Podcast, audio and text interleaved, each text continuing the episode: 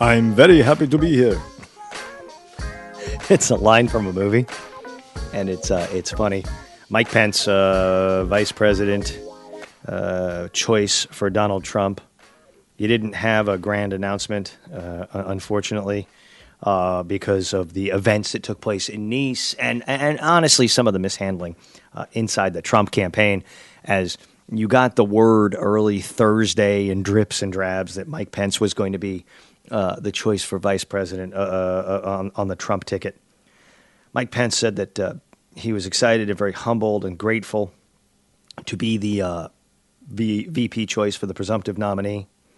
He, he said as he stood next to his wife that we love Indiana, we love our country. My family and I couldn't be more honored to run and serve with the next president of the United States. Pence and his family ducked into a waiting car.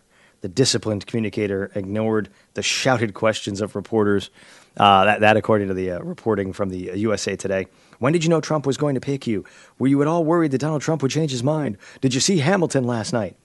Pence had flown to New Jersey Thursday for what was to be a Friday announcement, but Trump tweeted the event would be canceled because of uh, because of what happened uh, in Nice. National reporters camped out at the Indiana Secretary of State's office Friday morning to see if Pence, who had been seeking re-election, would meet the noon deadline to withdraw as a candidate. About an hour before the deadline, Trump tweeted he chose uh, chose Pence. That didn't end questions about the delay. CNN reported that Trump was so unsure about Pence, he asked his top aides late Thursday if he could change his mind. Jason Miller, Trump's senior comms advisor, told ABC News that Trump never hesitated after choosing him. The clumsiness of the rollout seemed to harken back to the last time a Hoosier was selected as a presidential candidate, uh, running mate. Uh, Dan Quayle in 88. Pence is also a relatively unknown uh, nationally. The campaign of the presumptive Democratic presidential nominee Hillary Clinton was quick to offer a shot, uh, arguing that Pence is the most extreme pick in a generation for vice president. That means nothing hilarious. Uh, hilarious Clinton's going to tell you he's extreme. He's, you are an absolute whack job if you think an extreme choice for VP is going to is going to uh, uh, alter the, uh, the, the the state of the run. Number one, number two, if you really think you can make this argument that uh, that that that's going to do him in, you're crazy. It doesn't mean anything to anybody out there. Trump is the president. Think about it. Trump is the president if he's elected. Mike Pence is the vice president. Do you know how much you're going to see Mike Pence once Trump is the president? I mean, I mean, other than at the State of the Union, other at big announcements, uh, other at the inauguration, other than uh, you know out on the campaign trail or or you know making different remarks and addresses around the country. How much do you see Joe Biden? I, really, how much do you see Joe Biden?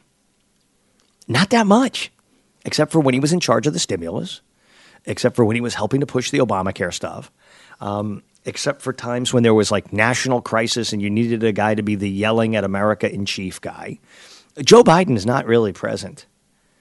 Dick Cheney, for as much as the press wrote about the guy, you didn't see him a lot in the limelight. You, you didn't see him out there uh, doing a bunch of uh, uh, st- stuff. You'll see Pence on the Sunday show once in a while. You'll you'll see him uh, making speeches, uh, interacting with people on Capitol Hill. But there's a reason uh, Pence is the Veep, and Trump will be at the top of the ticket.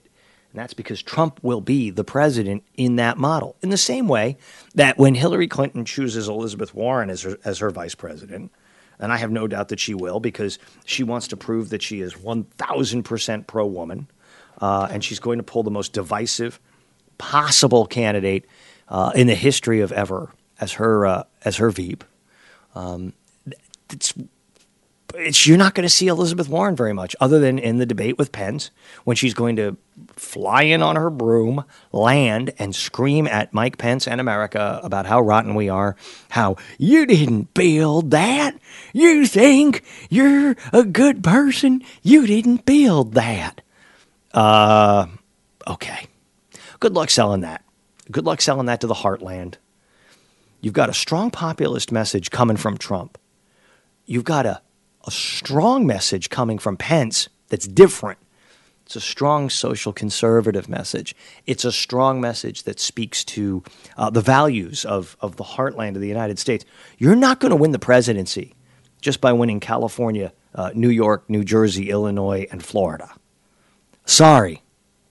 You're going to have to do a little bit better. You're not going to win the presidency just by winning blue states, Hillary. It's not going to work. There's a wide swath of America who, A, can't stand you, B, doesn't trust you, and C, uh, knows exactly what you're about by your own words. A third term of a president who has killed jobs, gone to war with coal and, and other industries he doesn't like, and sought to expand the federal government at the most alarming rate in American history. Oh yeah, and he added 10 trillion to the debt while you're at it. So, Pence comes out, he's not perceived as extreme. He's perceived as smart. He's perceived as an idea guy. And and for people who want to come out and try to make this argument, he's not exciting. He's not an exciting candidate. You are the same morons who have told us for a year that the presidential run of Donald Trump is too exciting and unconventional and scares you. Try to be a little more consistent if you possibly could. I'm begging you here. You've been the people who've been running around telling us that Trump, Trump's dangerous. He's a loose cannon. Who did you want him to pick? Uh, David Lee Roth from Van Halen? I like David Lee Roth. I think he's smart. He'd be a good VP. But I mean, you've already got one rock and roll lead singer. You don't need two. You need a, a solid bassist or a drummer. And that's that's what Pence gives you. He's not dangerous. He's not extreme. He's extreme if you're a whack. 90% of the American people have no idea who he is. And that's a strength. Because they're going to tune in to find out what he's about. And I think they're going to see him at the convention. Uh, when will he speak? Wednesday night? Wednesday night, I think. Um, they're going to see him at the convention and they're going to look at him and go, dude looks like a VP. I mean, the number one test is the eye test in America, right? Does the guy look like a VP? Does he look like somebody you would listen to? Does he look like somebody you could work with? Huge. Huge. You watch this guy speak, you're going to be like, looks like a VP. Look, I'm no fan of Paul Ryan. I mean, I don't like a lot about what Paul Ryan has done. But if you go back to 2012, when he spoke at the convention, he came off as a personable, likable VP choice for Romney. Romney's gone absolutely haywire loco in the last uh, eight months. Ryan's been pretty solid guy. Number one. Number two, he came off as a guy who was competent to lead the country. And in fact, I think so endeared himself to much of America that you had in Paul Ryan, a guy that people felt very comfortable seeing going into the role as Speaker of the House when Boehner was run from office. Now let's speak to the conservative base here for a second. Mike Pence was a was a strong soldier taking on John Boehner. Mike Pence, when he was in the House, had a 100% lifetime rating, a 100% lifetime rating from the American Conservative Union, the ACU. Hugely important, vitally important. He's a guy who is a solid rock ribbed conservative. But he's also a guy who I think uh, is going to bring a sense of competency to the administration. Many people have pointed to Chris Christie and said he'd be a great attorney general. Uh, Newt Gingrich would be great as Secretary of State. I believe Pence would be a strong leveling force in a room with giant egos. I mean, you get a room with Trump, Newt, Chris Christie. Oh my God. You're going to have to have an oxygen tank because that's all going to get absorbed. Pence brings that level headedness I think that's needed and necessary. Follow me on Twitter at Winterble Show and email me anytime, Brett at Brett Winterble Show. It is the Brett Winterble Show.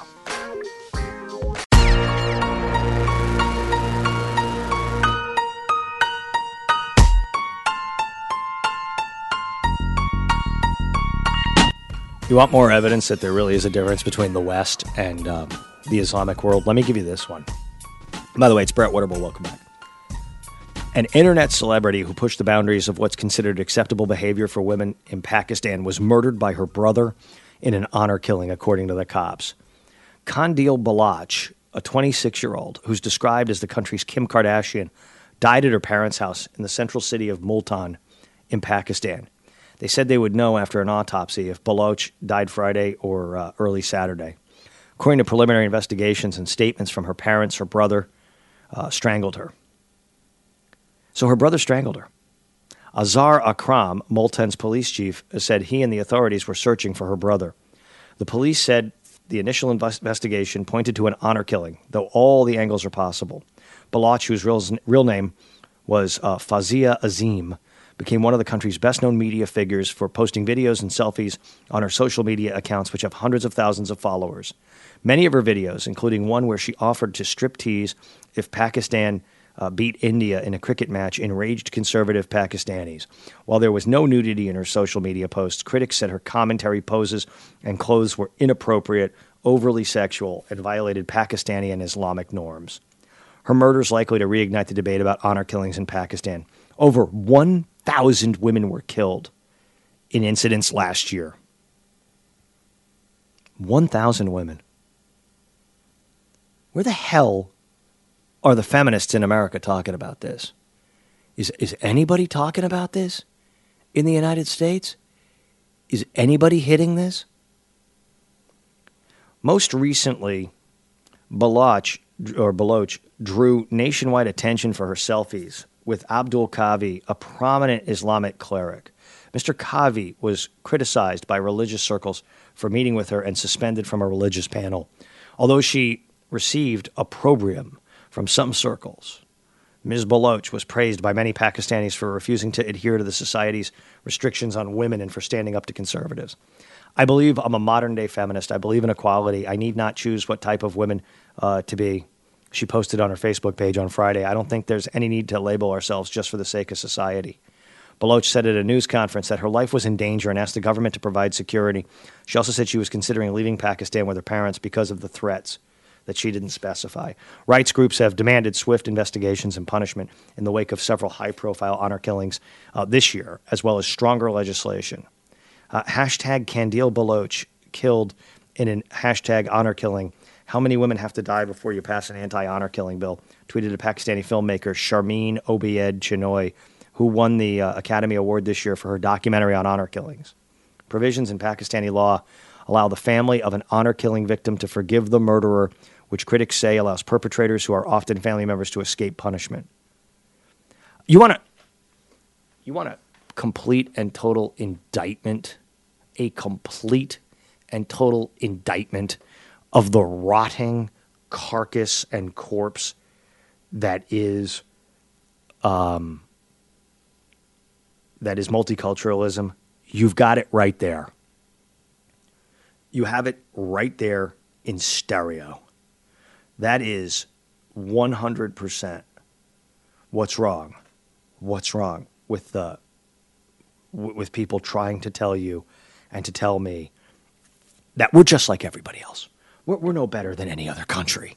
There's no reason to think that, that we're any better than Pakistan. We're just like, we're as bad as Pakistan. We treated the Indians shabbily. We had slavery. We had uh, abuse of women and uh, homosexuals. And um, we learn from our lessons. America is not a final product. I believe the Constitution is a final product until we decide to amend the Constitution. But um, here's a secret America is not a final product. We are constantly learning and advancing and retreating and advancing and retreating and advancing and retreating. If you are an adherent to Islam, to Sharia, the laws of Sharia, I'm not, I'm not talking about a contemporary American citizen who goes to the mosque to worship. No problem with religious freedom. Encourage religious freedom or the absence of religion. I know what my belief is. I'm in the church. I love the church. I believe the church is the, is the way to salvation. I believe the church is a force for good in our world. But I also understand there are people who don't believe that. And I'm not going to take a sword and force you to believe what I believe. I'm not going to abuse you or threaten you or intimidate you into doing that. Islam is a finished product. It has never had a reformation. It has never had uh, any kind of a, of, of, a, of a rehabilitation of beliefs. And you have, you have set in stone prohibitions and calls for specific action in that faith that are fundamentally incompatible with American values. Let me say it again. You have beliefs that are fundamentally incompatible with American beliefs and values inside of Islam and Sharia. Newt Gingrich caught a ration of hell for suggesting that people who are loyal to Sharia and not to the U.S. Constitution should not be permitted to emigrate into the United States. He is 100% correct. Now, there are people who will say, and I'll get back to Pakistan here in a second, there are people who will tell you, you can't do that. You're going to talk to somebody and they're going to deceive you. Okay, they're going to deceive you. But surprisingly, jihadists and radicals who are from overseas are amazingly honest and forthcoming when it comes to what they believe, especially as it relates to Sharia. Because to them, Sharia, uh, Islam and Sharia is the only pathway forward. And so if you ask them, is it right to kill an unbeliever? Is it okay to do an honor killing? If you're emigrating into the United States from, from Iran, Iraq, Saudi Arabia, Afghanistan, Pakistan, any of the Trashcanistans in Central Asia, um, they'll be honest with you. They'll tell you. They'll be like, yeah, of course I could kill. I'd kill my daughter if she did that. I'll totally I'll kill my daughter all day, every day if she uh, wears a skirt that's too short or talks to boys. So you look at that and you go, okay, you're not going to get to come into the United States. I'm really sorry. I'm sorry that I'm condemning your children to a life of hell, but I can't risk that you're going to come in and spread this virulent political ideology. You don't have a right to emigrate into the United States. There, there is no right to become an American. You can desire to become an American. On my show in San Diego, I get a call every other day from a particular caller named Simon. Simon is an interesting guy. Simon and I have a uh, have a love hate relationship. We we both love to hate each other, but n- not hate like violent, just eye rolling kind of hate. And he he called me.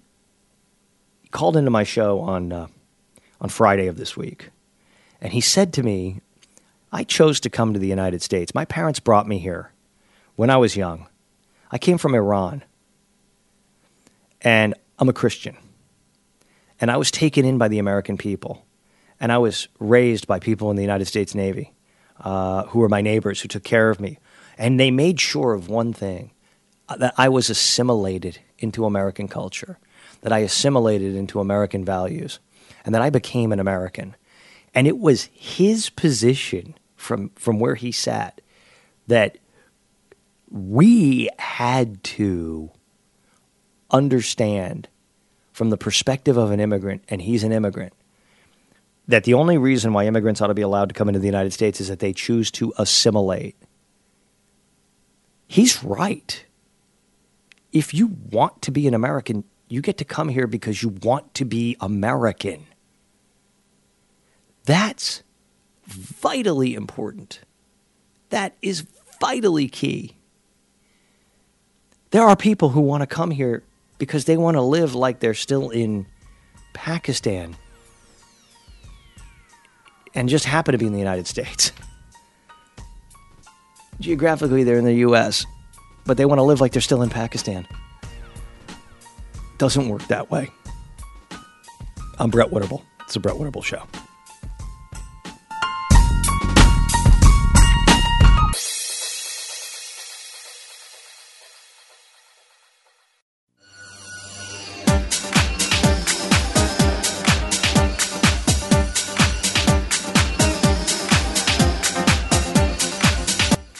I am Brett Winterble. It is the Brett Winterble Show. I am thrilled you're there. I'm happy you're there. Let's do some great things. Let's talk about some great things here. Let's talk about political correctness gone totally screwy and uh, run amok. Let's talk about this. Let's talk about the United States Navy. You ready for this? Are y'all ready for this? The United States Navy has been badgered and harassed and hassled by environmentalists for such a long time. And uh, now the U.S. Navy is being ordered to uh, lower sonar levels to protect whales. U.S. officials have wrongly allowed the Navy to use sonar levels that could harm whales and other marine mammals in the world's oceans, according to a federal appeals court in San Francisco. The decision Friday by the Ninth U.S. Circuit Court of Appeals would scale back the Navy's use of low frequency sonar in the Atlantic, Pacific, and Indian Oceans and the Mediterranean Sea under the authority that was granted in 2012. Sonar used to detect submarines can injure whales and walruses and seals and disrupt their feeding and mating, according to environmental idiot groups. Yeah, I, I put idiot in there on purpose. The Natural De- uh, Resources Defense Council filed a suit in San Francisco uh, in 2012, arguing that the Obama administration had approved emissions at sound levels that violated the Marine Mammal Protection Act. Federal magistrate disagreed, was overruled Friday by the appeals court, which said the government officials had disregarded their own experts' warnings. Under the 2012 standard, which is scheduled to expire in 2017, the National Marine Fisheries Service required the Navy to reduce sonar levels in areas known to have high populations of marine mammals, but failed to order similar protections in other areas where their presence was uncertain. Those included offshore zones that had been protected in the past and others listed by scientists as, quote, likely habitats. Likely, not possible. The protected zones showed a bias toward U.S. waters, racism in whale protection. That's outstanding. The protected zones showed a bias toward U.S. waters, the court said, with several zones on the Atlantic and Pacific coasts of the U.S., but none on the Pacific coast of South America and only scattered uh, in a few other waters. The result is that a meaningful proportion of the world's marine mammal habitat is underprotected, said Judge Ronald Gould in a 3 0 ruling, which would set the standards for future renewals of the program. Said the government failed to comply. And so a judge is making defense policy. Isn't that wonderful? Uh, judge Gould, you're an idiot. First of all, likely habitat doesn't mean there's a habitat. Last I checked, and I could be wrong, last I checked, the ocean is a large body of water covering 70% of the Earth's surface. fish and whales and squids and octopuses and sea snails and crabs and lobsters and shrimp. I'm hungry. All move all over the oceans. They do. Go figure. They just go all over the ocean. See, I know this is hard for you to understand because you're a federal judge in San Francisco, and you view the lens of everything through the lens of environmentalism and green action and stupidity. But uh, your dishonor, let me say this, and I mean this with no due respect to your dishonor. You, you don't understand. Um, fish move around, whales move around, and yes, there's habitat. That's nice. It's a nice word. I'm envisioning a crying Indian on a horse because of pollution in a river, because of litter in a river back in the 1970s. You idiots are all stuck in the 1970s. It's not like the Navy's using sonar in Lake Michigan. It's it's not like the Navy is using a sonar um, on the streets of New York to make Black Lives Matter and Occupy protesters go crazy. Um, fish move whales move. I have a feeling that if they hear the racket, they probably get try to get away from it. But Brett, they can hear it everywhere. Okay, they can hear it everywhere. So why don't we just scrap it? Why don't you just go for what you really want to go for, which is I want to cut the uh, the hoo ha's off the military entirely, so they can't protect any of us. See, judges like this exist and can be judges only because some moron politician appointed him. I thought earlier this week, in the wake of what happened with Hillary Clinton um, mismanaging the State Department, I-, I, thought it was time, and I, and I still stand by this. I think it's time to shut down the State Department and maybe create some new iteration of, of a State Department and permanently unemploy all the people working in the State Department. Now I think the next president ought to work with the Congress and the Senate to shut down the Ninth Circuit because this has become a rat's nest of idiocy. And I would, uh, I would reform the Ninth Circuit not anywhere near San Francisco. I would reform the Ninth Circuit and I would put it in, uh, in the Sierras.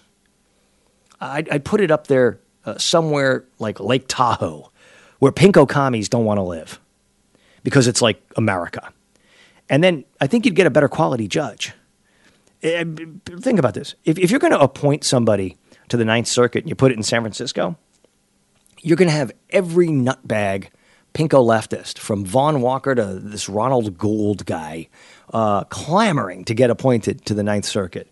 I think you want to put it in a fairly inhospitable place. Um, yeah, I think I think that I think the Sierras would work.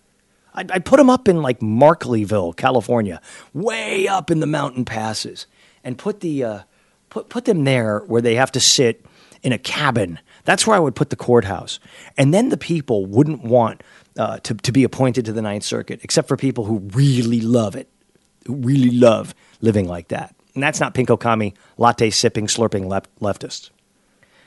We don't. I don't want to live in a country where a judge gets to tell the military how to make their policy any more than I want to live in a country, any more than I want to live in a country where the uh, the uh, military tells the judges how to rule. Does that make sense? Are, are you following what I'm saying here? I don't want to live in a country where judges make military policy or the military makes judicial policy. Because to me, that is foolish. You may be noticing I have a tension detector going off. Every time I get a little crazy and my blood pressure goes up, you hear the just trying to keep me in check. I also don't want to end up uh, being held in contempt because I say nasty things about federal judges, even though I don't really care what they think. But the fact of the matter is, you're a federal judge and you don't know a dang thing about Navy policy or sonar or anything. And the Natural Resources Defense Council doesn't know anything about it. They just know that when they're vacationing over in Turkey and a coup breaks out, they're going to freak out and they're going to hope that somebody will just come and save them. Won't somebody come and save me? It's so dangerous. I'm scared. I have my blanket and I'm nervous. I'm hiding under the table. Please, somebody save me. It'll be the military that comes and saves you, by the way. You guys are going to sit there. I hate the military. They do mean things to the to the turtles, and they and and they do mean things to the to to the whales. Uh, yes, yes, they do. But they keep us safe, and they keep us secure, and they protect us. And here's the deal: if you do not uh, understand that we have to have sonar on ships, you're nuts. You're nuts. Here's the deal. We we need to sit back here and we need to listen and we need to understand that there are real and present threats out here facing us. And when the you know what hits the fan, the judges are not going to protect you. It's going to be guys with equipment that can kill. It's going to be guys who have the ability to take you down and to protect you. Not, not, not, not take you down, but you understand what I'm saying. Who take the bad guys down and who protect us. Coming up, Pokemon Go and Black Lives Matter. I'm Brett Winterble.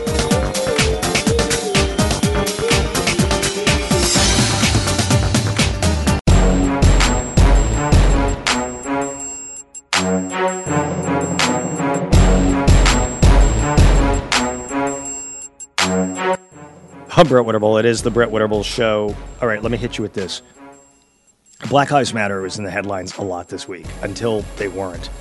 And this is not to say that I don't think, this is not to say that I believe Black Lives Matters have illegitimate concerns.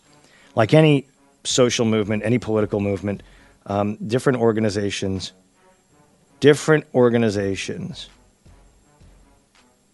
um, are going to have good things about them and they're going to have very bad things about them different organizations are going to have positions that I can understand and positions that I wholeheartedly reject. I have friends that are sympathetic to the Black Lives Matter movement. I also have friends uh, who are concerned about police brutality and use of force issues and overly aggressive policing in our system, and I mentioned this earlier, we have the ability to correct our course. We have the ability to uh, be heading in one direction and then say, you know what, this is really not who we are. We want to change it. We want to go back uh, in a different direction. That's great. That's awesome. But let me say this. While the majority of Black Lives Matter protesters may be well intentioned people who want to uh, effect or execute uh, a real change for the better, and they want to improve relations between the police and the so called community, there is a large percentage of people at the same time who have no interest in goodwill, who have no interest in uh, finding a better relationship or a better pathway forward between the two groups. The true tragedy of the attack in Dallas by Micah X, the terrorist, was this Dallas happens to be a place that gets it right when it comes to policing. You can ask the most pinko commies uh, out there. They'll tell you that. You could ask the mayor of Dallas, a big Democrat, Mike Rawlings. He'll tell you that. You can ask um, David Brown, the police chief, who has wowed so many people as a real hero this past week.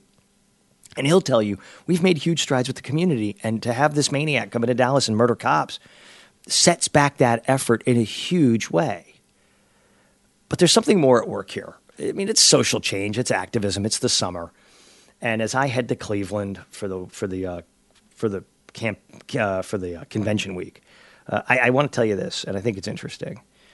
I know Black Lives Matter protesters are going to be coming in there, and I know some of them are coming in to make trouble. They're coming in, they want to riot, they want to have a showdown with the cops, they want to fight the cops, whatever it is. But also understand there are going to be people who are people of goodwill, who mean well, who who want to go in there and um, and maybe affect the political change.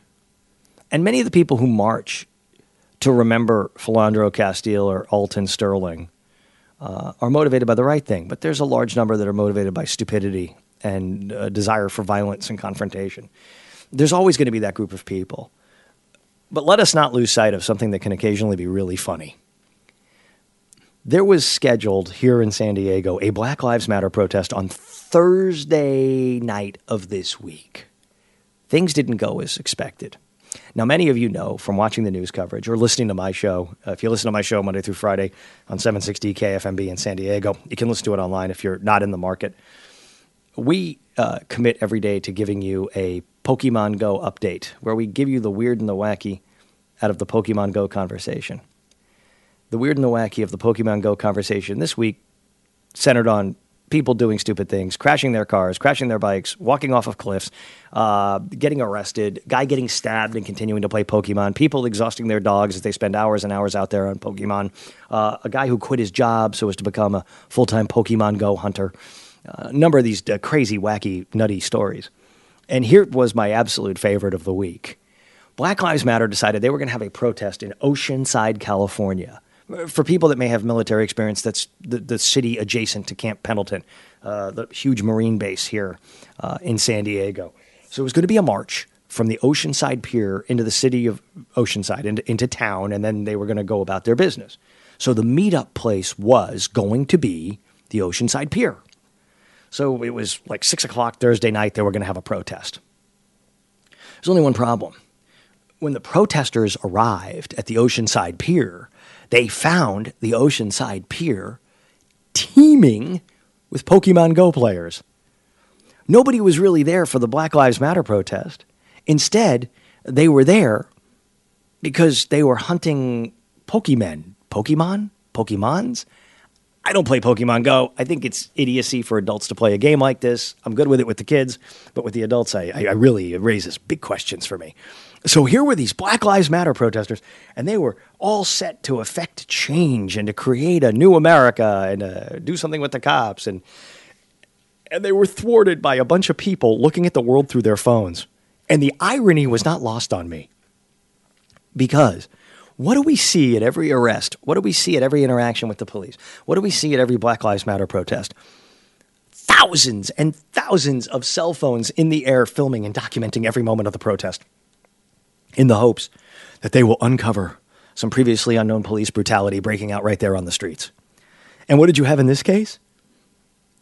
You had the same Black Lives Matter protesters being thwarted by Pokemon Go players who were living their life looking through their cell phones, looking for mythical, invisible creatures, getting them points that won't really get them anywhere in life, but will make them feel important because they've got a Pokemon the irony was not lost on me as I watched these social activists getting out there, getting ready to blast the cops with speech, obviously, not literally. And here they were thwarted by a bunch of goofy people running around trying to get fictional characters on the Oceanside Pier. Well, things didn't go well for the Black Lives Matter protest. finally, the organizers called it a night. They shut it down because you couldn't tell who was a Black Lives Matter protester and who was a Pokemon Go hunter. That's no way to run a protest. We came here to protest, dang it. We have to be able to protest. And if we can't protest and we can't get our message out, then what the hell's going on? What are we going to do about this? We got a problem on our hands. Reality is, democracy is a weird, icky, sticky kind of a thing. And the only thing that's going to like kind of paper over it is is when you end up with a, a bunch of people out there hunting invisible creatures and isn't that somehow a metaphor for America? We're always hunting this invisible perfection that's always elusive and ever changing. Today, it's equal rights for this group, or not enough rights for that group, or take away the rights of those people. And ultimately, we all get undone by the power of not just social media, but of vapid social media, the hunt for Pokemon, in a world being driven mad by terrorist attacks, in a world where half the country wants to have a revolution between black people and white people and uh, cops and civilians, you still have a group of people whose only interest is to get outside, walk around with their dog, hang out with their goofball, nerdy friends, and chase fictional, invisible characters. While the world is on fire, half of the world wants a revolution. The other half is def- definitely in search of a, uh, a Snorlax or a Pikachu. I have no idea what those are. I never played Pokemon, but part of me thinks it's awfully funny that these people who are out there trying to uh, rouse rabble were undone by a bunch of geeks looking at life through their phones. I'm just happy none of them walked off the pier. I'm Brett Winterble. That's going to do it for us in this edition. We'll talk to you next time on The Brett Winterble Show.